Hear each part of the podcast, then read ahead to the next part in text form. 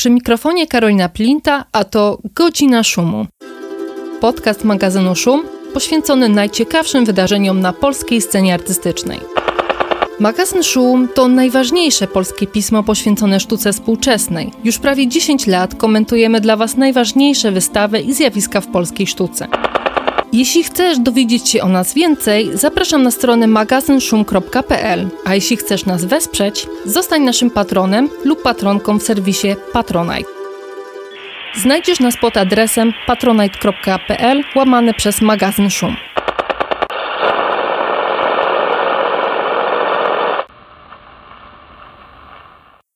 Dzień dobry Państwu, to 94 odcinek Godziny Szumu. Tym razem moimi rozmówcami, rozmówczynią i rozmówcą jest Anna Orłowska, fotografka i artystka wizualna oraz Michał Łuczak, fotograf, również artysta wizualny, a także kurator. I będziemy rozmawiać o ich wystawach, które są takim tworem trochę osobnym, a trochę łączonym, ponieważ odbywają się w ramach projektu Wystawy o obrotach materii. Zaczęły się 30 czerwca i potrwają do 8 października. E, no, część wystawy Ani Orłowskiej e, potrwa tylko do 17 września, więc warto mieć to w pamięci.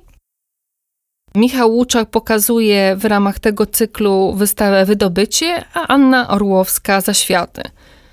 Wydaje mi się, że to, że te obie wystawy mają miejsce w WWA Wrocław e, nie jest przypadkowe, bo obie z nich dotyczą w jakiś sposób e, Śląska. I od tego chciałam zacząć e, z Wami rozmowę, spytać się, o co chodzi z tym Śląskiem i dlaczego zainteresowaliście się tym regionem. Michał, możesz zacząć. Dobrze. Prosta i szybka odpowiedź, dlatego że stamtąd jestem po prostu. Czy możesz to rozwinąć?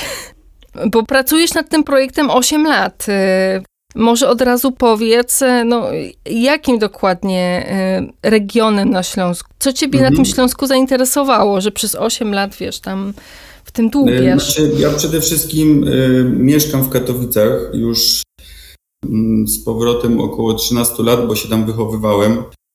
Potem w ramach studiów i różnych innych zajęć przez parę lat mnie nie było, ale wróciłem w 2010 roku i wcześniej miałem też już jakieś doświadczenie w fotografowaniu na Górnym Śląsku, bo też się wywodzę z takiej powiedzmy tradycji bardzo klasycznego dokumentu fotograficznego i różne rzeczy tam robiłem na początku lat 2000 jeszcze. E, natomiast po powrocie y, nie miałem jakby żadnych planów wielkich na, na rozpoczęcie czegoś nowego, ale mm, trochę wróciłem na świeżo w ten region i przypomniały mi się różne, zacząłem dostrzegać różne, powiedzmy, upraszczając konsekwencje wydobycia węgla kamiennego. I taką pierwszą, która mnie wyprowadziła z równowagi, E, były tąpnięcia, e, które bardzo intensywnie tam na przestrzeni dwóch lat, jak się sprowadziłem z powrotem, e, męczyły nas dniami i nocami. Czyli takie mikrotrzęsienia ziemi, można powiedzieć, które dochodzą do, do trzech w skali Richtera, nawet czasami do powyżej trzech. No i to jest takie nieprzyjemne czasami uczucie, kiedy wszystkie meble się trzęsą, szklanki w byfyjach dzwonią i, no i trzeba potem dzwonić po pana gazownika, żeby sprawdził instalację gazową w domu, który jest już wcześniej opłacony przez y, kompalnię, więc wystarczy na znajomy numer zadzwonić i pan przyjeżdża i sprawdza, że się nic nie rozstrzeliło. Więc y, jakby zacząłem się zastanawiać y, nad najpierw sobie nazwaniem tych różnych konsekwencji i potem sprawdzeniem, jak bardzo to widać, no bo w fotografii coś tam musi być widać, żeby sfotografować.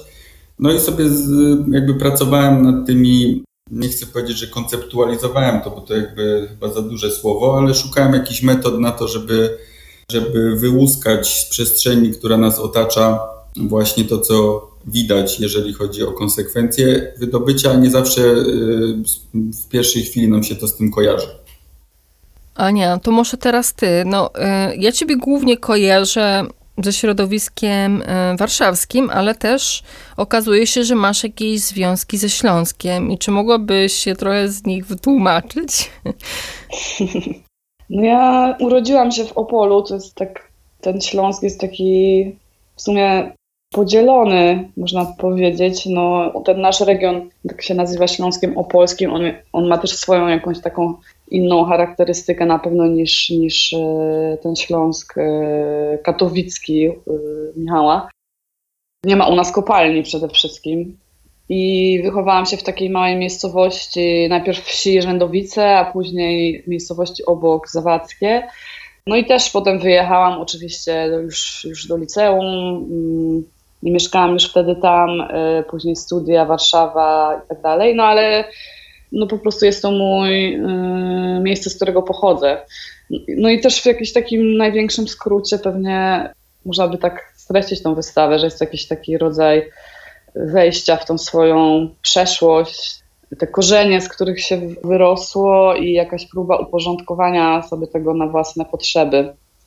E, więc u mnie ten Śląsk nie jest taki z taką wielką narracją jak węgiel czy coś takiego, tylko raczej jest to taki bardzo mały skrawek tego Śląska, taki mój, który ja sobie próbuję zmapować i zrozumieć, ale też w kontekście jakby mojej mm, takiej wielopokoleniowości, mojej rodziny, która na tym terenie już no jakby w dużej, w dużej liczbie mieszka od, od długiego czasu.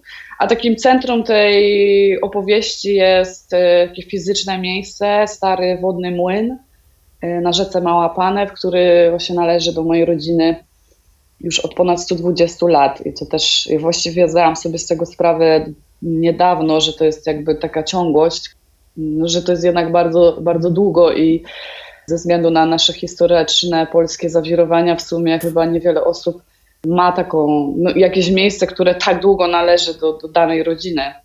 Także taka mała narracja bardziej u mnie.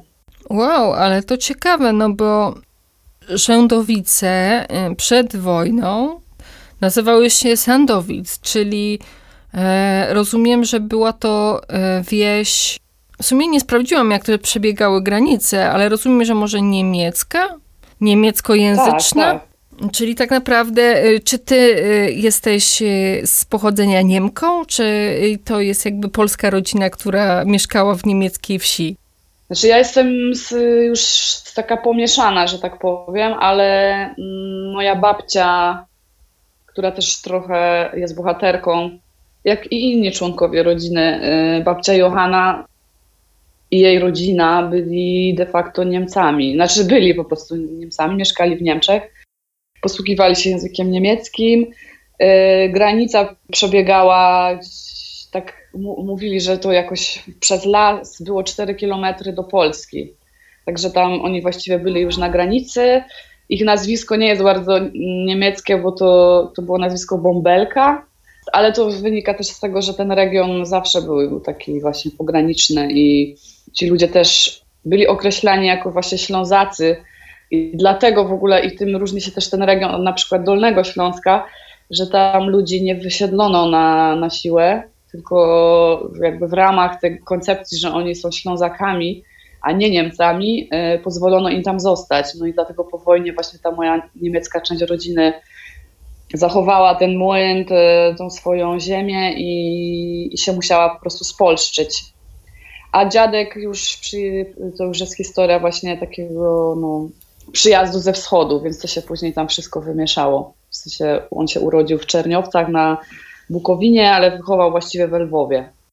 No to bardzo wyjątkowa faktycznie jak na taką historię Polski, gdzie e, jednak e, dominuje taka narracja o zasiedlaniu e, opuszczonych terenów, a tutaj raczej było integracja do kolejnych tworów państwowych.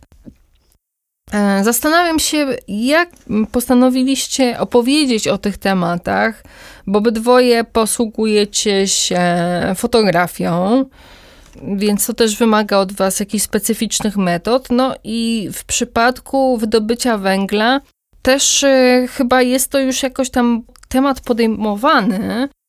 No w każdym razie Michał, powiedz, jaki ty miałeś pomysł na to, żeby przedstawić ten problem wydobycia węgla poprzez fotografię? No, na pewno odszedłem od tej e, takiej tradycyjnej fotografii dokumentalnej. czyli nie starałem się za pomocą zdjęć przedstawić czyjegoś życia w kontekście pracy górnika, czy w ogóle jakiejś całej dużej społeczności, która jest pokazywana w jakichś dużych cyklach fotograficznych czy książkach. Tylko tak jak mówiłem, skupiłem się na tych konsekwencjach, e, ale też na samej kopalni jako takim miejscu, które e, łączy powierzchnię i podziemia, e, czyli te, te dwa miejsca, które jakby tworzą całą tą problematykę. Więc jakby dosyć mocno przepracowałem sobie kopalnię na powierzchni na ziemi. Ciało górnika też jest dosyć istotnym elementem tej całej sytuacji ale nie jakby portrety w sensie takim socjologicznym czy, czy tradycyjnym rozumieniu, tylko bardziej to, jak to ciało górnika wygląda po pracy. E, no i potem przeszedłem przez e, architekturę, urbanistykę, krajobraz, powietrze, którego akurat najmniej dotykam w tej e, wystawie wrocławskiej i też tego, co natura robi z miejscami, w których kopalnie były, 100 lat temu czy 15 lat temu i zniknęły z powierzchni Ziemi ze względu na restrukturyzację i te wszystkie mechanizmy, które się dzieją e, we współczesnym świecie. Jest to związane oczywiście z kryzysem klimatycznym i też e, odchodzeniem od węgla. Więc w ogóle jakby też ten moment, w którym teraz się znajdujemy z punktu widzenia fotografii, która lubi momenty przejściowe jest dosyć interesujący, bo już E, chodząc po wystawie i znając te rewiry, w których fotografowałem, uświadom, uświadomiłem sobie, że wielu z tych rzeczy, które są na zdjęciach, już nie ma w rzeczywistości. Albo zostały odremontowane, co jest akurat bardzo dobrym przykładem, albo po prostu zniknęły, bo e, wymagały tego czasy, w których żyjemy. Faktycznie górnictwo to jest trochę taki mm, hmm, zawód przeszłości, który ciągle dycha, no także dlatego, że my ciągle ten węgiel wydobywamy. E, czy ty rozmawiałeś na przykład z górnikami o tym, jak oni się, e, co oni uważają o tych wszystkich dyskusjach na temat na przykład wiem, zamykania kopalni albo jakiegoś przejścia na inne e, źródła energii odnawialnej? Znaczy, no rozmawiałem nawet, znam się z nimi, bo mieliśmy najpierw dzieci w tych samych przedszkolach, w tym samym przedszkolu, a potem e, do tej samej podstawówki chodzą nasze, nasze dzieciaki, więc e, z niektórymi się znam i jestem w serdecznych relacjach z nimi. Tam raczej e, taki pragmatyzm panuje na zasadzie, czy, z, czy jeszcze dociągnę do emerytury w mojej kopalni, czy też do jakiejś zdążą mnie przenieść, zanim ta emerytura przyjdzie. I tu, jeżeli chodzi o taką, o tą rozmowę, e, powiedzmy, dotyczącą tych konsekwencji, czy tego, jaki jest wpływ na środowisko, to jest bardzo różnie e, i to też mówię o osobach, które są moimi rówieśnikami, z którymi miałem do czynienia. Tu akurat nie chodzi mi o górników dołowych, ale też tam ludzi z działów BHP i tak dalej Także no, były dyskusje, nie szliśmy oczywiście na noże czy coś, ale jest jakiś taki, u niektórych, nie mówię, że u wszystkich, jakiś taki e, element od, odrzucenia, e, czy też takiego okopania się w twierdzy oblężonej. Natomiast, e, tak jak mówię, tu raczej generalnie jakiś taki pragmatyzm, no to są, ja też zawsze powtarzam, że górnik, i to też jest jakiś taki mój wniosek z pracy nad tym całym projektem, że górnik jest po prostu osobą, która pracuje na kopalni i to w tych najcięższych warunkach, natomiast ani nie podejmuje żadnych decyzji dotyczących tego, czy te kopalnie będą, czy ich nie będzie, e, kiedy będą zamknięte, jakie konsekwencje, e, jak minimalizować konsekwencje wydobycia i tak dalej. Natomiast to są ludzie wyżej, bardzo często politycy, gdzie ani liczby, ani wykresy, ani badania naukowe nie mają żadnego znaczenia. I muszę przyznać, że bardzo mi się też to, szczerze mówiąc, nie podoba, kiedy w tej debacie publicznej zawsze się wychodzi od tego górnika, który tak naprawdę, tak jak mówię, nie ma zbyt wiele do powiedzenia tam, jeżeli chodzi o te kwestie planowania i decyzji. Więc jakby podsumowując, jest różnie tak jak w społeczeństwie. Dla niektórych są to kwestie oczywiste, dla niektórych nie. Niektórzy y, mają swoją wizję tego wszystkiego i też obwiniają media za to, że jakąś rozpętują propagandę przeciwko górnictwu, e, ale generalnie rzecz biorąc, to jest bardzo ciężka robota i tak jak mówię, jest podejście pragmatyczne. Chłopaki mają rodziny, kredyty, myślą o tym, żeby po prostu to wszystko dowieść, jak to się teraz mówi. Jest taka, taki argument pojawiający się w przypadku płac, jeśli chodzi o górników, że mają dosyć tam duże, wysokie stawki, jakieś fajne emerytury, że sobie to, nie wiem, czy wywalczyli. Więc chyba też nie są taką zupełnie bezwolną masą, tylko są jakimś argumentem właśnie, dlaczego też te kopalnie mają istnieć, no bo są w nich ci górnicy i oni e, no, potrzebują pracy. No, nie tylko pracy potrzebują, bo ja tu naprawdę, znaczy teraz trochę jak adwokat diabła się zachowuję, ale no cały czas jednak produkujemy prąd z węgla, no nie wiem, w przeważającej ilości, więc to jest też taka rozmowa, no znowu ktoś musi gdzieś u góry zadecydować, żeby ta zmiana nastąpiła e, i to wszystko trzeba robić z głową, a u nas w kraju takich rzeczy się z reguły z głową nie robi, tylko się po prostu rozgrywa bez jakby myślenia o dalekosiężnych konsekwencjach a jakby najgorsze właśnie konsekwencje tego wszystkiego poniesiemy my wszyscy, nie? którzy e, sobie to życie próbujemy ułożyć. Także e, górnicy zarabiają ile zarabiają, e, zawsze się zarabia za mało, ale ja mówię tu o dołowych górnikach. To jest, to jest tak ekstremalnie ciężka praca, że ja bym w życiu nie dał rady po prostu tego robić, a byłem kilkanaście razy na dole e, i to jest coś dla mojego organizmu nie do przeskoczenia.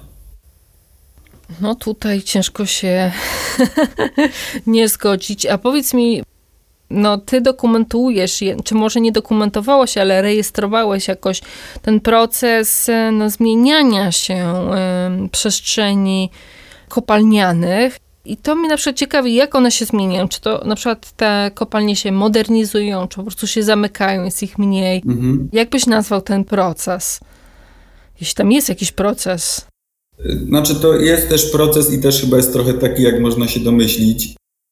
Jest bardzo dużo kopalń w tym górniczym, w tym GOP-ie, górniczym ośrodku przemysłowym i nie wszystkie jesteśmy w stanie zagospodarować w jakiś nowoczesny sposób, tak jak znamy to z Zagłębia Rury, bo jest po prostu zbyt dużo tego i nie bylibyśmy w stanie tylu instytucji naukowych i kultury e, wymyślić, żeby one te tereny zajęły. I w związku z tym bardzo często się dzieje tak, że te tereny po prostu zostają same sobie.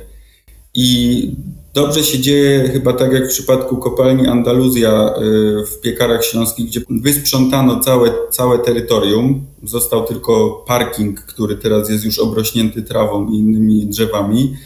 I po prostu tam bardzo pięknie widać, jak natura przejmuje y, ten rewir ponownie i po 10 latach y, wygląda tam już bardzo przyzwoicie z punktu widzenia właśnie krajobrazu, jak natura przejęła to terytorium. A są też takie przypadki, jak, e, jak na przykład w Mysłowicach Centrum, gdzie kopalnie burzy się cały czas jeszcze, chociaż kilka budynków takich bardziej zabytkowych tam zostało, e, ale jakiś czas temu przynajmniej jeszcze nie byli w stanie tego sprzedać. E, I nikt tego nie chciał kupić. I ta sytuacja oddziałuje na cały, na cały ten teren, który jest wokół kopalni, na osiedla, na te kamienice, także Mysłowice też się borykają z jakimiś problemami urbanistycznymi. To się pewnie za jakiś czas wyjaśni, tak jak się wyjaśniło przy okazji kopalni Katowice i Muzeum Śląskiego, e, które teraz e, zajmuje teren kopalni i wokół tego się budują tak naprawdę nowe Katowice, więc to są procesy długotrwałe, ale wydaje mi się też, że część z tych terenów zostanie oddana naturze, ale przynajmniej na, na taką sytuację to teraz wygląda, więc jest różnie. Bo zbyt dużo jest tych terenów, tak jak mówiłem, żeby można było to w jakiś sensowny sposób zagospodarować. Mhm. A jak z kwestiami bezpieczeństwa? No bo wiesz, to dobrze brzmi, oddajmy naturze, no ale później ktoś sobie na taką naturę idzie i nie wiem, wpada do dołka, który ma, nie wiem, 100 metrów. Nie wiem, nie wiem co może grozić człowiekowi w kopalni. Nie, znaczy dołków 100 metrowych to raczej nie. Są szyby, które są e, zapieczętowane i zabetonowane. Natomiast no to, co może grozić, jeżeli nie wiemy, gdzie były wyrobiska, no to najlepszym przykładem jest Trzebinia teraz, która boryka się z problemami, e, gdzie zapada się realnie ziemia i, e, i, nie wiadomo do końca, gdzie te wyrobiska były, bo one są tak stare. No i ludzie żyją w strachu, że za chwilę im się dom zawali, bo to już jest przy osiedlach. Ta sytuacja się dzieje, także mm, chodzi mi też o to w tym projekcie właśnie i, i do tego zmierzam, że to też nie jest tak, że jak zamkniemy ostatnią kopalnię, to wszystkie problemy znikną. Kwestie na przykład geologiczne będą jeszcze nas nękały przez kolejne kilka dekad, bo teren bardzo powoli osiada i te wszystkie szkody górnicze, krzywe domy, pękające ściany, e, to wszystko jeszcze się będzie działo lata po tym, jak ostatnia kopalnia zostanie zamknięta.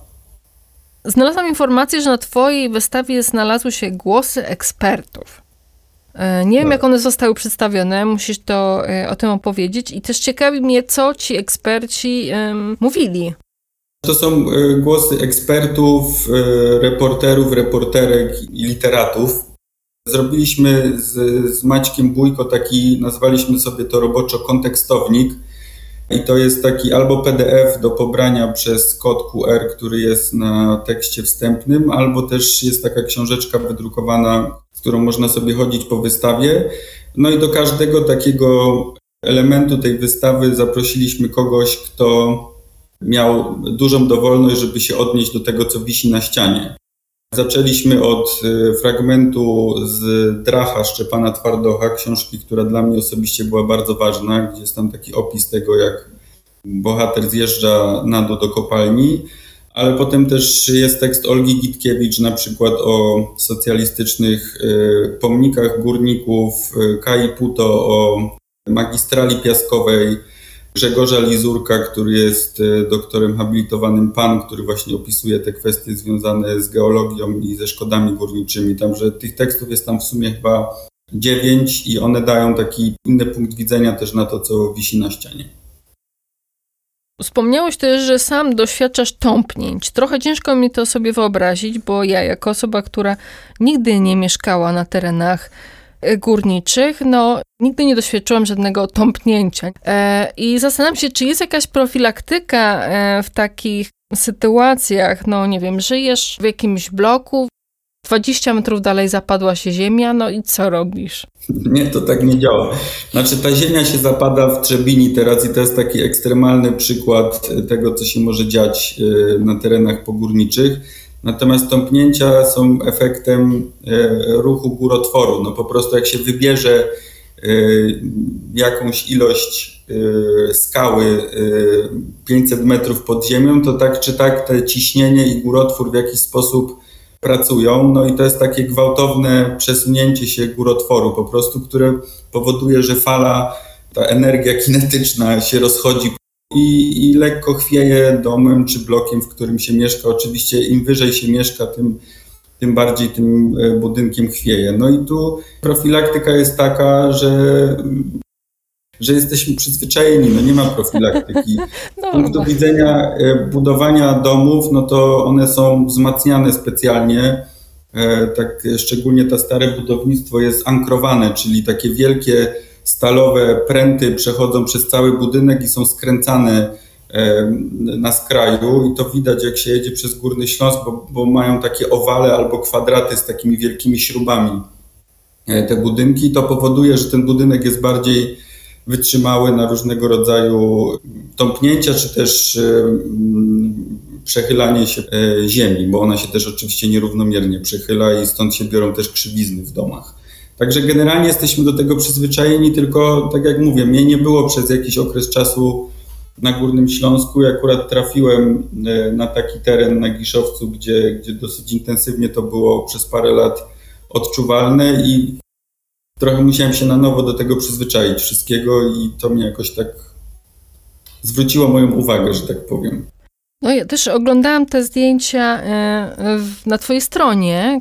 One hmm, są, czy nie powiedziałabym, że może estetyczne, tylko takie nie, nie epatują jaką, jakimś dużym niepokojem z mojego punktu widzenia.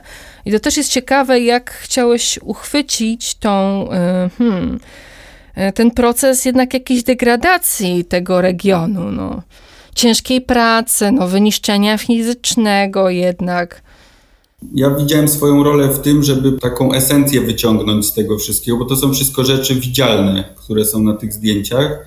Ja to skumulowałem w ten projekt, powiedzmy. Nie? Możemy chodzić po ulicy i jakby nie dostrzegać pewnych rzeczy, ale w związku z tym, że to jest gdzieś tam pogrupowane i skumulowane i ma też jakiś rodzaj estetyki, która jest albo taka hiperdokumentacyjna, jak w przypadku szkód górniczych, albo trochę fantazyjna, jeżeli chodzi o hałdy, mm, to wydaje mi się, że to też jest jakiś zgrzyt między jednym a drugim, czy też tutaj gdzieś tam dosyć faktograficznie tą całą sytuację przedstawiam. Te zdjęcia jednak są troszkę inne, więc na jakichś konwencjach się też e, fotograficznych wydaje mi się poruszam. I też mieliśmy takie poczucie z Maćkiem, pracując nad tą wystawą, że ona dosyć jest y, chyba czytelna jednak na samym poziomie obrazu, że Maciek też bardzo mocno ograniczył tekst wprowadzający i te teksty, które towarzyszą fotografiom, jakby tym konkretnym salom, przez które powoli przechodzimy koniec końców jest to tak naprawdę jakiś obraz, y, jakaś wizualność, która, mm, tak jak mówię, kondensuje pewne zjawiska i pokazuje je naraz i to powoduje jakiś pewien rodzaj mm, takiej informacji czy doświadczenia może bardziej, bo ja zawsze lubię czegoś doświadczyć na wystawach, które potem może się z jakimś rodzajem refleksji wiązać czy, czy wyciągnięcia jakichś wniosków, ale pewnie raczej żadnych odpowiedzi się tam nie znajdzie. A skoro już wspomniałeś o tych konwencjach fotograficznych, to czy masz jakieś bliskie sobie konwencje, sposoby y, fotografowania? Znaczy chodzi ci o to, czy się jakimś konkretnym inspirowałem tutaj, czy... Yy... I tak, no nie wiem, nie wiem jak Może, rozum... Co to no, są Ania? konwencje fotograficzne? Mi się wydaje, że takie w ogóle sformułowanie konwencji fotograficzne może być nawet w świecie sztuki nie do końca czytelne. No może na takim poziomie ogólnym. Konwencja dokumentalna na przykład, no to jest to, jak jestem sobie w stanie wyobrazić. Konwencja takiego fotografowania artystycznego trochę mhm. jakieś fotografiki, rozmazane coś tam. Tak, tak, tak, okej. Okay. No to y, taki pierwszy, najprostszy przykład dotyczy szkód górniczych i tego, tych y, krzywizn w architekturze, czyli robiłem to wręcz dokumentacyjnie. Znaczy taką miałem jakby inspirację z takiej dokumentacyjnej fotografii, że nie wiem, zanim pojawiła się fotografia cyfrowa, czyli przychodził jakiś urzędnik z aparatem i fotografował na czarno-białej kliszy po prostu pęknięcia na ścianach, czy to, że coś jest krzywe. Wprowadzałem w te przestrzenie jakieś punkty odniesienia w stylu poziomice czy łaty, czy poziomice laserowe. Poziomowałem aparat tak samo jak grawitacja i robiłem z flashem takim prosto razem z kierunkiem patrzenia obiektywu zdjęcie, które jest jakby surową rejestracją tego, y, co mamy jakby tego efektu, który mamy przed obiektywem. Znowu w tej fotografii e, hałd na przykład używałem barwnej fotografii e, w Magic Hour, żeby pokazać taki krajobraz, który nie do końca jest, e, kojarzymy z naszą planetą, tylko może jakąś inną, czyli z tymi zdjęciami, którymi się inspirowałem z Marsa na przykład, które bardzo lubię, które roboty za nas robią. W pewnym sensie ja też lubię pracować trochę na tym, że ktoś przychodzi i sobie myśli, że to jest atrakcyjny obraz fotograficzny, a za tym coś tam potem jednak jest więcej, bo fotografia jest dosyć powierzchowna i dosyć jakby w pojęciu ogólnym, e, tak jak ona funkcjonuje w społeczeństwie, no to z reguły się zatrzymujemy na tym, że coś jest fajną fotą i skrolujemy po ułamku sekundy dalej. Więc trochę też na tej sytuacji czasami sobie próbuję pracować, ale to są z reguły bardzo proste zdjęcia, nie ma tam specjalnie kombinowania, jest też dużo fotografii architektury, która jest robiona tak, jak powinna być robiona architektura fotograficznie. Także no, kilka jakichś takich sposobów sobie po prostu znalazłem na te różne rzeczy i które wydawały mi się że pomagają jakby w rejestracji tego i dają coś więcej trochę niż, y, niż zwykłe zdjęcie, czy takie zdjęcie reporterskie, które w tej sytuacji by się niespecjalnie sprawdziło, bo praktycznie rzecz biorąc też nie ma żadnych ludzi na tej wystawie poza tymi kilkoma zdjęciami ciała. A tu może już mam pytanie dla, do, do waszej dwójki. Czym fotografujecie? Czym ja fotografuję? Yy, mam tam jakieś parę aparatów, większość jednak tych rzeczy, które gdzieś tam idą właśnie w ten, w ten obieg wystawczy sztuki, mówiąc ogólnie, no to ciągle się trzymam analogu. Mam taki aparat Mamiya RZ 6 na 7 Ci, co wiedzą, to wiedzą, co to jest. Ci, co nie wiedzą, to tylko potakują. Mm, to jest w ogóle też ciekawy temat, bo to się wszystko teraz tak zmienia i w obrębie jakby właśnie osób, które się tym zajmują, mamy ostatnio takie wzmożone dyskusje, czy to w ogóle jeszcze ma sens robić na tym analogu, bo to wszystko takie drogie się zrobiło i w ogóle jaki to ma sens, kiedy można mieć aparat cyfrowy, który daje jeszcze większą rozdzielczość, jeszcze jest lepszy niż to, co ten analog do tej pory jedynie był w stanie dać. Ja na przykład się jakoś trzymam tego procesu po prostu, którego się nauczyłam i który w tym analogu daje mi tą jakąś taką, taki dystans, y, bo to jest takie bardzo charakterystyczne dla fotografii analogowej, że zawsze mi jakiś czas od zrobienia zdjęcia do obejrzenia go. W ogóle, żeby go w ogóle zobaczyć w jakikolwiek sposób, yy, potrzebny jest czas. I to jest jakby taka podstawowa różnica między tą fotografią cyfrową. I zastanawiam się nieraz, na ile to jest mi właśnie potrzebne. Nie chodzi tu już jakby o jakość, o estetykę danej technologii, tylko o ten czas i ten właśnie dystans, który ta fotografia analogowa wymusza i potem ten cały proces, który jest trochę taki, że naprawdę trzeba mieć anielską cierpliwość, żeby wyplamkować te wszystkie skany, to wszystko trwa, coś tam się nie uda, więc trzeba jechać z powrotem na lokację, powtórzyć. No, no po prostu jest masa takich rzeczy, która y, taki w tym procesie, które problemów, można by nawet powiedzieć, które znikają wraz z tą cyfrą. No ale mimo wszystko jakoś na razie jeszcze, jeszcze się tego trzymam, ale zobaczymy jak to będzie. Może się poczuć jak rękodzielniczka.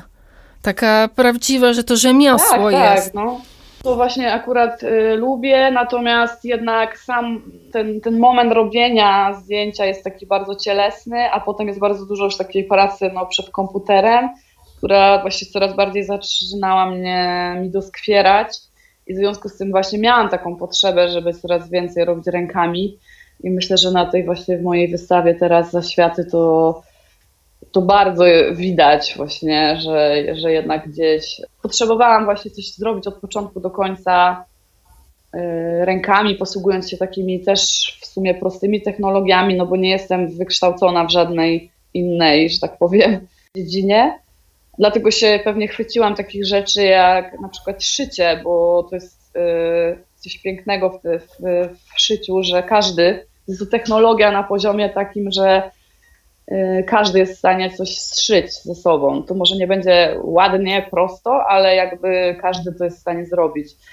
Y, I to jakoś też podobało mi się po prostu na zasadzie takiej, takiej takiego spróbowania. No i to jakoś później się rozwinęło, ale jeszcze taka druga technologia, której użyłam i którą już jakoś próbowałam wdrożyć swoje prace już 4 lata temu, ale nie, nie, nie znajdowałam dla tej technologii jakiegoś dobrego, jakiegoś sensu, to jest e, druk na tkaninie, który się pojawił. E, to jest stosunkowo nowa technologia w porównaniu do, do fotografii. Jest bardzo wdzięczna, bo jest to też dosyć tanie i po prostu można duże formaty e, drukować na bawełnie a ja zawsze miałam jakąś taką ciągotę, żeby coś z tym, z tą fotografią jako obiektem e, zrobić, jakoś ją przetworzyć, ale papier fotograficzny trochę nie dawał mi tych możliwości, ponieważ on jest bardzo delikatny i drogi. Natomiast ta bawełna to jest y, technologia taka dla y, branży odzieżowej. Y, można po prostu te, te tkaniny prać. Więc był to idealny jakiś taki materiał, z którym właśnie mogłam później współpracować, przetwarzać go i poddawać bardzo no, ciężkim y, procesom, można powiedzieć. Jak na przykład y, leżenie w wodzie przez parę miesięcy. Wow, I ale. To jak, w jakimś sensie przetrwało. Czyli teraz na wystawie y, są jakieś takie tkaniny? Tak, tak. Opowiedz, jak ta twoja wystawa wygląda i jak postanowiłaś opowiedzieć o tej swojej rodzinnej wsi i młynie. Co na tej wystawie się znajduje u ciebie? No jest tam kilka elementów. Ten tkaninowy element y, wiąże się z taką czymś, co jest charakterystyczne dla naszego regionu, czyli jest to teren, na którym jest duża ilość rudy, dar, rudy darniowej. Jest to y, taka niezbyt bogata w żelazo, ale jednak ruda żelaza, nazywana darniową, ponieważ ona powstaje y, w ziemi y, i jest też, co ciekawe, źródłem takim jakby odnawialnym, czyli chyba 80 lat, mniej więcej 80 lat te rudy potrafią się same odnowić, ponieważ one powstają nieustannie przez procesy takie związane z, z, z przepływem wód y, podziemnych, gruntowych. I to jakby takim skutkiem widzialnym jest to, że woda na przykład w naszej studni tam w ogrodzie ma 900% przekroczoną mm, normę żelaza, w sensie takiej normy do spożycia. Y, jak tylko się gdzieś zacznie kopać, to się natrafia na takie fizyczne mm, właśnie kamienie, takie gąb, gąbczaste, to jest właśnie ta ruda darniowa. A, a takim najbardziej też chyba miejscem, gdzie się uwidacznia ta, to żelazo jest takie małe leśne źródełko nieopodal mojego domu właśnie rodzinnego, gdzie po prostu już to żelazo dzięki jest utleniane przez bakterię żelazową, która tam mieszka i jest, przyjmuje to nieraz taki dosyć magiczny nawet y, mm, wygląd takiej ektoplazmy rudej. No i te osady, y, tymi osadami y, farbowałam po prostu fotografie wydrukowane na, na tkaninach. I to była jakaś taka formuła, bo miałam też bardzo dużo zdjęć, powiedzmy, takich archiwalnych z archiwum rodzinnego i właśnie one zostały poddane temu procesowi, ale też już od początku wiedziałam, to, e, że, że to jakby nie mogę tego zatrzymać na, na samym pofarbowaniu, tylko że to jest jakiś pierwszy proces, pierwszy etap. No i właściwie wczoraj sobie przeglądałam w aucie, bo miałam dużo czasu jakieś stare zdjęcia i tam już w 20 roku te pierwsze szmaty, jak ja je roboczo nazywałam, moczyłam. I wydaje mi się, że ja wtedy, jak zaczynałam to robić, to w ogóle no jakby nie miałam pojęcia, do czego to ostatecznie mnie doprowadzi, ale no to właśnie wynikało z tego zmęczenia trochę tą właśnie pracą przed komputerem i chęcią jakiegoś takiego wyjścia poza to. No i w efekcie yy, później jakby te ufarbowane tkaniny też oczywiście zanim ja doszłam do jakiejś takiej może nie perfekcji, no ale jakby zrozumienia, jak ten proces w ogóle przebiega, jak długo ja to muszę tam trzymać.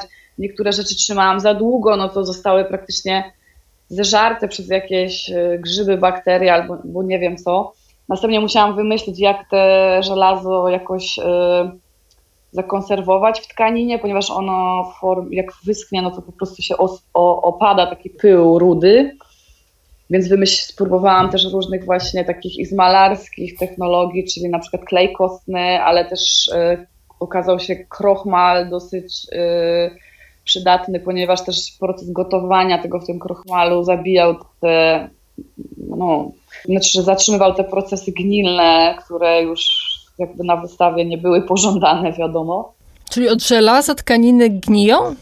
Nie tyle od, nie od żelaza, nie, ale od y, innych organizmów, które w wodzie się znajdują. Jeżeli to za, za, długo tam po prostu leżało, no to jakieś procesy gnilne, nie wiem, czy to bardziej grzyby, czy bakterie, nie, nie zagłębiałam się aż tak mocno w to. Ostatecz, y, takim ostatnim procesem było y, no, przetwarzanie tych zdjęć z pomocą jakiejś takiej dekonstrukcji, że właściwie tych te obrazy w większości trudno w ogóle zauważyć, że one są pocięte, poszywane w jakichś innych konfiguracjach. Y, trochę ja to nazywam sobie te prace kolażami, bo to jest chyba takie najlepsze odniesienie też w kontekście fotografii bardzo zrozumiałe. Y, I można powiedzieć, że, że właśnie powstały takie kolaże y, na bazie właśnie tych, tych półproduktów, tych szmat, jak to w mojej rodzinie było roboczo też nazywane, że co ty tam znowu te szmaty nosisz do lasu. Czyli stała się taką trochę, y, no nie chcę powiedzieć szmaciarą, ale osobą y, zajmującą się intensywnie szmatami. A powiedz, y, w takiej warstwie, powiedzmy, fotograficznej, bo rozumiem, że jednak był ten moment fotografowania, to co Ciebie interesowało? Jakie obrazy wybierałaś do swojej opowieści? E, jakie historie, oprócz tego, że to jest ta historia twojej rodziny, to jest takie bardzo ogólna rama, no ale co chciałaś konkretnie przekazać później publiczności? No to też y, w sumie był bardzo długi proces, bo na, ale to w ogóle też jest y, dla mnie ważne w tym całym, w tej wystawie, w tym projekcie, że zwykle wcześniej wydaje mi się, że bardziej y, moje projekty były takie od początku wymyślone, że był jakiś taki silny koncept, jakieś ramy, które ja sobie dosyć wcześnie ustalałam i potem w obrębie tego powstawała dana, mm, dana rzecz. Natomiast tutaj właśnie w związku z tym podjęciem jakichś zupełnie innych fizycznych działań, ja sobie też dałam taką przestrzeń, żeby, żeby nie wiedzieć, co ja robię, tak w skrócie. Hmm. Więc to bardzo długo e, trwało, ale gdzieś na, w jakimś momencie poczułam, że jednak tej fotografii takiej klasycznej e, też potrzebuję, może dla nawet poczucia takiego bezpieczeństwa własnego. I sfokusowałam się właśnie na tym młynie wodnym. I pomyślałam, że no po prostu muszę to, to, to udokumentować yy, w jakiś sposób. Pojechałam tam pierwszy raz mm, no, długo przed tym, jak wybrałam się tam z aparatem i sobie myślałam, kurde, ja tu nie jestem w stanie zrobić żadnych zdjęć. Ja nie wiem, to się nie da tego sfotografować w ogóle w jakiś atrakcyjny sposób strasznie mnie w ogóle też zmęczyło bycie tam, bo to jest taka niesamowicie ciemna, pół, taki półmrok tam panuje. Ten młyn stanął w 62 roku i tak stoi do dziś. W takim sensie, że nawet jest takie poczucie porzuconych narzędzi. Yy, albo jeszcze do niedawna stały worki z pszenicą gdzieś tam, jakieś pod, podjedzone przez myszy. Więc takie było to trudne, no ale ostatecznie zdecydowałam się po prostu pojechać tam z aparatem, no i powstała właśnie taka mała seria zdjęć czarno-białych, które przedstawiają ten młyn. No i im bardziej jakby patrzyłam na te detale tego młyna, bo właściwie można powiedzieć, że tro, trochę na takich detalach bardziej się skupiam, e, tym one stawały się dla mnie bardziej symboliczne i szczególnie tak, jest taka fotografia takich dwóch kół zębatych, które się um, zazębiają i to jest taka główna przekładnia nad turbiną, właśnie tą wodną turbiną, która znajdowała się w wodzie i fizycznie była obracana przez y, pęd wody. No i ona potem, ona poruszała właśnie to wielkie koło zazębiające się. Y, no i to jest taka na przykład w pierwszym pokoju taka fotografia, która dla mnie stała się też taką metaforą rodziny i gdzieś ten właśnie młyn, w ogóle posłużył mi jako taka, mm, taka metafora tych procesów generacyjnych, rodzinnych, systemu rodzinnego. W tej wystawie pojawia się pięć pokoleń mojej rodziny i właśnie takim kolejnym zbiorem zdjęć. No to jest, są takie y, dosyć y, niewinnie, wydaje mi się, w porównaniu do innych wyglądające zdjęcia dzieciaków. Y, dzieciaków takich dzisiaj, kolorowe zdjęcia, i to jest właśnie reprezentacja tego najmłodszego pokolenia, są dzieciaki moich braci. W sumie ta opowieść rozciąga się chyba na pięć pokoleń, tak y, mówiąc dosłownie, jakby wizerunków, które się tam ukazują, ale jak y, Łukasz Różnica wczoraj miał bardzo ciekawe y, spostrzeżenie, którego ja wcześniej nie zdawałam sobie sprawy, że tam się pojawiają albo osoby, które już no nie żyją, albo są na zdjęciach młode, a dziś już starsze, albo właśnie dzieci, że w ogóle nie ma tego mojego pokolenia w takim sensie y, fizycznej reprezentacji jakiegoś ciała. Też mi to dało do myślenia. Także sama jakoś tak y, odkrywam ten, ten projekt, y, jak on już się spełnił i powstał. I też mamy taki, jeszcze dodam, że kuratorką tej wystawy jest Katarzyna Roy i ona bardzo, ona przekonała mnie, żeby jeszcze włączyć taki Mm, element do tej całej narracji i konstrukcji warstwowej cebuli, jak to sobie nazywałyśmy roboczo, takie słuchowisko, które jest, nawiązuje trochę takich słuchowisk dla dzieci, yy, które ja pamiętam z dzieciństwa. Yy, i głos, głos aktorki przywołuje słowa, ale to są jakby moje słowa, to są fragmenty z moich wspomnień, yy, ale też jakby Katarzyna w ogóle przekonała mnie, żeby to opublikować i użyć właśnie w tej formie słuchowiska, bo dla mnie te zapiski powstały jako coś takiego zupełnie personalnego i coś, co nie, nie wyobrażałam sobie, że mogę w ogóle wypuścić świat. A efekt, a ostatecznie skończyło się tak, że, że to śmiga po internecie, na Spotify'ach i tak dalej i w ogóle jest to niesamowite, bo znaczy moja rodzina niesamowicie jakoś w ogóle zarezonowała z tą historią i ciągle spływają do mnie jakieś takie długie w ogóle wiadomości, że oni, oni jakoś niesamowicie są poruszeni tym, że tą historią, która w tym słuchowisku jest opowiedziana. Ciekawe to jest dla mnie, takie zupełnie nowe też doświadczenie właśnie, jak słowo może być nośne i taka inna formuła jego też funkcjonowania właśnie w postaci tego słuchowiska, to, co może jakby poruszyć. Także też w tym sensie też e, ta wystawa jest dla mnie zaskoczeniem i nowością. E, no, na swój sposób jest to sukces, bo wiesz, można też zrobić um, pracę o rodzinie albo całą wystawę i wszystkich obrazić. Tutaj e, rodzina zachwycona. No ja się tego trochę bałam, że ktoś się poczuje właśnie jakoś w jakiś sposób użyty. E, nie wiem, ale no mm, na razie, na razie odbiór jest bardzo, bardzo pozytywny i cieszy mnie to, w ogóle zaskoczyło mnie to, ale jest. A to nie są tylko jakieś takie miłe wspomnienia, dodam jeszcze. Hmm. Ale no wszyscy gdzieś z tej, z tej podobnej y, traumy generacyjnej, jak to się mówi, wyrastamy, więc widocznie trafiłam w jakiś, w jakiś punkt, który jest dla nas być może wspólny, choć nie, rozmawialiśmy o tym tak wprost i w ten sposób. E, na czym polega ta trauma generacyjna? Wszyscy mamy jakieś rodziny i że wszyscy mamy jakieś spuścizny i po tych poprzednich pokoleniach i takie, które lubimy i takie, których byśmy woleli nie mieć. I tak w największym skrócie to jest e, ja to jakoś tam oczywiście na własnej rodzinie eksploruję, ale w tym sensie też wydaje mi się ta wystawa właśnie taka uniwersalna, że no to jest moja historia, ale każdy ma jakąś historię i też no po prostu bardzo też widziałam po publiczności osobach, które tam przychodziły i dzieliły się swoimi historiami, że, że właśnie każdy tą rodzinę ma, każdy wie o co mi chodzi. Może te historie u nich są inne, ale gdzieś jakiś taki sam, sam ten mechanizm przekazywania tych rzeczy i tego borykania się z tym bagażem poprzednich pokoleń e, jest, jest chyba każdemu dosyć bliski. A konkretnie, no, już zapętlając się do tego początku naszej rozmowy, no to w kontekście młyna na pewno jest to jest, jest na pewno wojna, a później ta taka dosyć brutalna zmiana tożsamości, która została wymuszona przez y, okoliczności.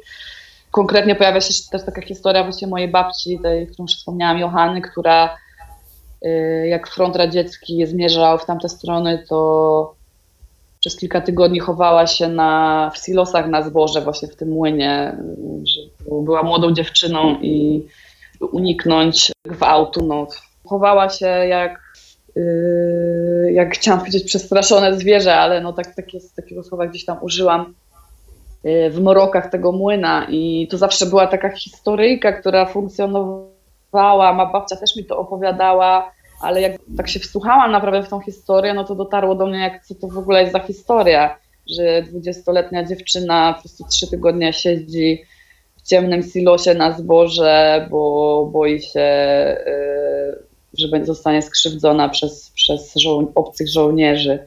Także no na przykład to jest jedna z y, historii. Ta konkretnie nawiązuje, jest, jest, jest bardziej, gdzieś tam wybrzmiewa właśnie w tym wspomnianym kościółku ukryty pokój. Nazwaliśmy to zaświaty ukryty pokój. Właśnie, chciałam się spytać o ukryty pokój. E, co to jest? Kościółek, były kościółek, tak? Były kościółek e, drewniany, który ma sam w sobie bardzo fascynującą historię. On jest bodajże XVIII wieku i został przeniesiony z Koźla dzisiejszy Kędzierzyn, Koźle. To są też regiony właśnie tam Śląsk-Opolski, stosunkowo niedaleko mnie. Został przeniesiony w 1913 roku do Wrocławia na, w ramach, była tam wtedy ta wielka wystawa światowa i w ramach tej wystawy był też, była też wystawa sztuki cmentarnej. I na tą wystawę przeniesiono ten kościół w ramach takiego projektu ratowania go na, tak naprawdę, ponieważ on już od lat stał y, nieużywany. Wybudowano we, we wsi, miasteczku nowy, mm, więc przeniesiono go jako taki właśnie przykład tej opolskiej, śląskiej architektury. Y, w ten sposób go uratowano i on tam do dziś stoi właśnie w, w obrębie Parku Szczytnickiego we Wrocławiu.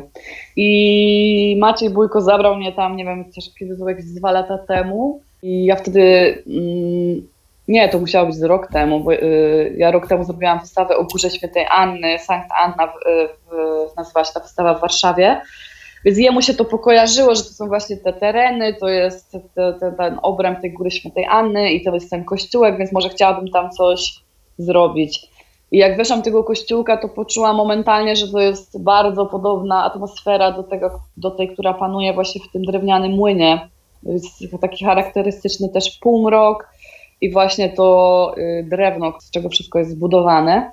I pierwsza taka myśl była, no, żeby jakoś uruchomić właśnie ten, ten, ten młyn w tym kościółku, ale potem też pomyślałam, że nie chcę tego tak jakoś, nie chcę tej, tej przestrzeni tego kościółka jakoś tak zmieniać, e, że tutaj teraz wejdą jakieś wielkie instalacje i po prostu rozniosą tą, tą przestrzeń, tylko raczej pomyślałam o takim delikatnym potraktowaniu jej, takim bardziej udekorowaniu. Też trochę y, oglądałam właśnie takich starych zdjęć i, i tych wiejskich kościołów, ich wnętrzek. One były kiedyś w jakiś sposób były dekorowane przez lokalne kobiety najczęściej. Mm, no i właśnie w jakiś taki sposób chciałam potraktować tą, tą przestrzeń i właśnie ta historia ukrytego pokoju wiąże się z historią tej babci ukrywającej się, bo ten pokoik, ja w ogóle o nim zapomniałam na wiele lat i obcowanie z tą przestrzenią kościółka wyciągnęło jakby to wspomnienie, że tam jeszcze w tym młynie było, była taka przestrzeń, to był pokój dla młynarzy, którzy jak w nocy nie musieli doglądać maszyn, to sobie odpoczywali. Tam było takie proste łóżko, jakieś meble. Ja już oczywiście pamiętam tą przestrzeń jako taką zakurzoną i zabałaganioną. W tej chwili ona już w ogóle nie istnieje, bo została tam wbudowana jakby łazienka jako przedłużenie tej przestrzeni mieszkalnej z domu, ten dom jest jakby zrośnięty z młynem. No i babcia najprawdopodobniej w tym, w tym pokoju nocami sypiała. Dzień chowała się właśnie na silosach, a, a w nocy odpoczywała, spała na tym łóżku młynarza. I mi się to wtedy tak wszystko połączyło i pomyślałam właśnie, że ten kościółek to, to będzie ten pokój babci, ta tymczasowa przestrzeń, w której ona była zmuszona po prostu przebywać. Tak trochę gram z taką, z taką że z jednej strony sobie chciałam taką referencją, bo jakiś taki właśnie wyobraźnia młodej dziewczyny z tamtego czasu, babcia też zawsze opowiadała, zresztą była, była w liceum Urszulanek we Wrocławiu, wyobrażałam ją jak taką pensjonarkę i że taka wyobraźnia, gdzieś ta estetyka mi się uruchomiła i w ten sposób mm, wyobrażałam sobie, że ona właśnie tą przestrzeń próbowała jakoś udomowić i w ten sposób właśnie jakoś tak e, wypełniłam pewnymi takimi elementami właśnie ten kościółek, który nawiązuje do takiego, takiej właśnie wyobraźni pensjonarki. Ale jest tam bardzo dużo też takich elementów. E, to, to, jest, to jest trochę taka też plątanina różnych e, materiałów, też takich obiektów wernakularnych, które wykorzystałam i wplotłam jakby w te instalacje, znaczy wernakularnych w sensie no, znalezionych gdzieś przedmiotów, które na przykład były w mojej rodzinie albo w domu po prostu od niepamiętnych czasów, y, i gdzieś zwróciły moją uwagę niedawno i postanowiłam też je jakoś po prostu wykorzystać. Samo miejsce jest też dosyć magiczne, więc warto się tam, wydaje mi się, y, wybrać dla samego też kościółka, który udało nam się jakoś tak odgruzować y, dla na potrzeby tej wystawy, więc też on w tej chwili ma inną trochę mm, taką ogólną estetykę niż normalnie, jak się tam chyba y, trafi. On jakiś był zaniedbany, czy co to znaczy odgruzowany? Nie, on, on nie jest zaniedbany. On nie jest zaniedbany, on jest używany, prze, on jest otwarta przestrzeń kultury, tym zarządza i animują tą przestrzeń. Tam się bardzo dużo dzieje, ale raczej takich rzeczy typu koncerty, jakieś pokazy filmów, więc jest tam bardzo dużo takiej infrastruktury typu głośniki, lampy, Y, krzesła, leżaki, ze względu na to, że tam nie ma fizycznie gdzie tego chować, no to to wszystko wypełnia tą przestrzeń. Odbywają się też tam różne wystawy, bardziej taki właśnie dom kultury, powiedzmy, obrazy na sztalugach, coś takiego. Nam udało się te przedmioty wywieźć i jakby odzyskać jakiś taki spokój tej przestrzeni, wydaje mi się. I też ciemność, bo tam zwykle palą się takie sztuczne, wielkie żyrandole światła, My te żerando, żerandole zdjęliśmy i właściwie ta wystawa jest tylko oświetlona światłem dziennym, więc panuje tam taki półmrok. To też od początku wiedziałam, że ja tam chcę ten półmrok wykorzystać. I w zależności, czy przyjdzie się w bardziej jasny dzień, czy bardziej pochmurny, no to inaczej trzeba się trochę przyzwyczaić, żeby zobaczyć też te, te obiekty. E, przyzwyczaić wzrok w tym sensie, ale to jest właśnie też takie doświadczenie, e, które ja kojarzę właśnie z tym młynem i chciałam je zachować. Brzmi to ciekawie, jako taka fajna wycieczka. E, I temat kościółka dobrze mi pasuje do e, tytułu tej wystawy Zaświaty, aczkolwiek może jeszcze byś krótko e, wytłumaczyła, czemu Zaświaty i twoja rodzina i młyn. Czy to jest wycieczka w Zaświaty? Jak to rozumieć? No te Zaświaty odnoszą się bezpośrednio do tego miejsca, o którym opowiadam, to jest ten młyn, ale też jakby teren wokół, czyli, ale de facto jest jakieś takie 5 kilometrów e, powiedzmy kwadratowych obszaru, na którym ja się poruszam i który fizycznie jest sfotografowany na tych obrazach. Ale dla mnie to jest też taka, to cały ten, ten młyn, tutaj o tym nie powiedziałam, to było takie samowystarczalne gospodarstwo, w obrębie którego no, ludzie y, funkcjonowali właściwie no, bardzo dużej niezależności od reszty świata. I to są takie historie, które mi tata opowiadał od dziecka i które mnie zawsze jakoś niesamowicie fascynowały, że jeszcze za czasów młodości mojego ojca oni tam praktycznie żyli w jakiejś totalnej samowystarczalności. Prąd generowała turbina wodna, mm, mąkę mieliła siła wody, to w ten sposób działało. Była, były, były pola, były zwierzęta, była stodoła, były chlewy, cały jakiś taki właśnie świat. Sianokosy, na których uczestniczyły właśnie mój ojciec ze swoim rodzeństwem, wakacje, przyjeżdżali tam na całe wakacje i też jakby uczestniczyli w tym życiu. I zawsze te, ten, to miejsce miało dla mnie coś takiego magicznego w sobie, jakiegoś takiego właśnie miejsca które już nie istnieje, ale bardzo mocno wyryło się w pamięci wielu osób i przez tą pamięć zostało też przekazane kolejnym pokoleniom, czyli mnie w tym wypadku. Bo choć to miejsce nadal istnieje, to ja jako dziecko oczywiście dużo tam spędzałam też czasu, więc mam też swoje nad, nad tym wszystkim nadbudowane wspomnienia. Ale tych wspomnień, tych pokoleń, do których, tak jak powiedziałam, chyba pięciu ja się jakoś tam odnoszę, jest, no to się rozciąga na, na te 120 lat i w tym sensie wydaje mi się, że ten, to słowo zaświaty yy, mi bardzo pasowało, że to jest coś takiego, takie miejsce trochę poza czasem i poza konkretnym czasem. Ten czas się tam yy, przeplata, zatrzymuje, wraca. No i też odnosi się na pewno w, jakimś sensie do, do, do, świata, który już nie istnieje, takiego przeszłego yy, i do osób, które już nie żyją, więc nawet też w takim sensie te zaświaty pasowały mi jako tytuł. Miałam też takie poczucie, że każdy ma jakieś swoje zaświaty. I to jest też ta pamięć właśnie o poprzednich pokoleniach, historia miejsc i tak dalej. Każdy jakieś ma. Yy, I też w którymś momencie miałam takie poczucie, że to jest mój wybór, czy ja z tymi zaświatami chcę mieć kontakt, czy wolę go nie mieć. I zdecydowałam jakoś tak sobie, znaczy nie zdecydowałam, to jakoś samo wyszła, że jednak y, chcę mieć kontakt z tymi zaświatami, y, że to jest całkiem rozległy jeszcze jakaś, jak, jakiś obszar i ja chcę go trochę poznać, żeby po prostu, no tak naprawdę to coś czuję, że dodaje, rozbudowuje moją rzeczywistość. No ale właśnie na takim poziomie uniwersalnym też myślę, że, że właśnie każdy te zaświaty ma i to też tym sensie ten tytuł wydawał nam się z Kasią Roy adekwatny. Powiedzcie obydwoje, czy te wasze projekty są już skończone, czy jeszcze zamierzacie, no nie wiem, na przykład pracować z tematem wydobycia węgla albo z tematem y, y, rodziny mieszkającej pod Opolem? Czy to już jest tak, że przyjadę do BWA Wrocław i tam już zobaczę to i finito? Ja zamykam ten etap z jednym wyjątkiem, y, że jeżeli uda mi się w końcu zjechać ponownie na kopalnię, znaczy dostanę pozwolenie, to jeszcze zjadę. Z tym jest w ostatnich latach bardzo trudno.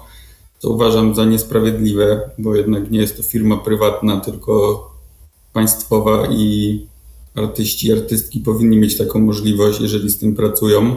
Więc ja skończyłem temat, ale tak jak mówię, jeżeli tylko będzie możliwość zjazdu jeszcze, to chciałbym kilka rzeczy tam jeszcze y, zrobić, ale zabieram się za jakieś nowe sytuacje. A ty, Ania? Ja obawiam się, że jeszcze, jeszcze się nie uporałam ze wszystkimi sprawunkami. No i też planujemy kolejną odsłonę zaświatów y, w Warszawie. To na pewno będzie jakaś kontynuacja, nie wiem, nie mamy jeszcze gotowej formuły na to, no zaświaty 2, ale w każdym razie planujemy wystawę y, w czasie WGW z moją galerią Gunianowi Galery, ale tym razem lokalizacją będzie Willa mm, Pniewskiego, czyli Muzeum Ziemi w Warszawie. I tam te zaświaty chcemy pokazać w jakiejś na pewno innej formie, ponieważ te, te terminy się nakładają, więc właściwie głównie musiałam, planując tą wystawę, to też było dosyć trudne i takie wyzwanie, że ja wiedziałam, że nie mogę przenieść tej wystawy z dworca, ponieważ ona dalej jeszcze będzie trwała. I jedyne, co mogę bezpośrednio przewieźć, to jest właśnie to, co jest w kościółku. Więc od początku już musiałam myśleć o tej wystawie y, jako już o tym kolejnym etapie, że co będzie właśnie w tej willi Pniewskiego w Muzeum Ziemi. Na pewno właśnie część tych rzeczy z kościółka się tam pojawi, ale też mamy ten taki fajny łącznik przez, poprzez tą rudę żelaza i no jakoś jak ulał pasuje do, do Muzeum Ziemi i myślę, że na tej wystawie bardziej ten wątek właśnie żelaza, że tak powiem, zostanie rozbudowany, ale ja się tym żelazem zajmuję poprzez kolor. On właściwie jest u mnie sprowadzony do koloru. Na wystawie jest to właśnie ten rudy barwnik nadający kolor tym tkaninom, ale też y, małym elementom takim scenograficznym na ścianie, które są namalowane pigmentem żelazowym. No i na wystawie w Muzeum Ziemi chcemy między innymi te pigmenty właśnie uzyskać własnoręcznie z minerałów, które, które tam są lub które no, nabędziemy. Bo aha, tutaj nie, nie, nie powiedziałam ważnej rzeczy, że właśnie tym żelazem to była taka historia, że mi się wydawało, że ja żyję w jakimś takim unikatowym, y, że to jest jakiś unikatowy odcień właśnie tego naszego regionu, ale jak się zaczęłam w ogóle interesować tym, czym w ogóle ta ruda darniowa jest, jak ją y, używano, bo to już właśnie na tym terenie Śląska w, już w, w, późnej epoce żelaza tą rudę eksploatowano i wypalano w, w piecach dymarskich. Potem na tej bazie to już potem y, była przerwa, ale już od średniowiecza tam hutnictwo y, zaczęło się rozwijać. Ale potem zrozumiałam, że, że, że żelazo jest jednym z najpowszechniejszych minerałów, znaczy pigmentów i jeśli chodzi o kolor uzyskiwany z różnych ród żelaza, no to jest to najprawdopodobniej najstarszy pigment, który ludzie stosowali do malowania, czy też no, jakiegoś znakowania skał na przykład. I to mnie tak w ogóle wtedy uderzyło, że w ogóle ja myślałam, że to jest coś takiego naszego, a okazuje się, że nie ma nic bardziej powszech, powszechnego niż, yy, niż żelazo do tego stopnia, że yy, no, jest składnik krwi odpowiedzialny za przenoszenie tlenu, no i właśnie kolor krwi też wynika z zawartości żelaza, więc jakoś to tak potem się wszystko układało czegoś, co wydawało mi się lokalne, w coś, co jest y, bardzo, bardzo powszechne. I to na całym świecie, nie tylko tutaj, jak wiadomo, w naszym.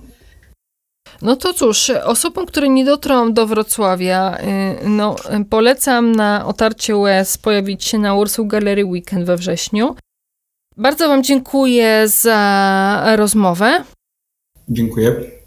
Dzięki.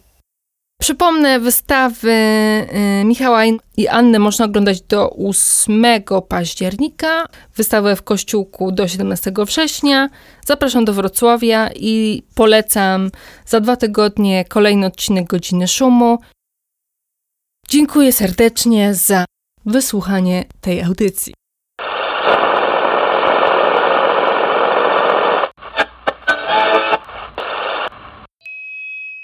Dziękuję za wysłuchanie kolejnego odcinka podcastu Godzina Szumu. Na następne zapraszam za dwa tygodnie. Szukaj nas na popularnych platformach streamingowych. Możesz też wesprzeć naszą działalność w serwisie Patronite, gdzie funkcjonujemy pod adresem patronite.pl łamane przez magazyn Szum. A jeśli chcesz dowiedzieć się więcej o sztuce współczesnej w Polsce, zapraszam na stronę magazynszum.pl.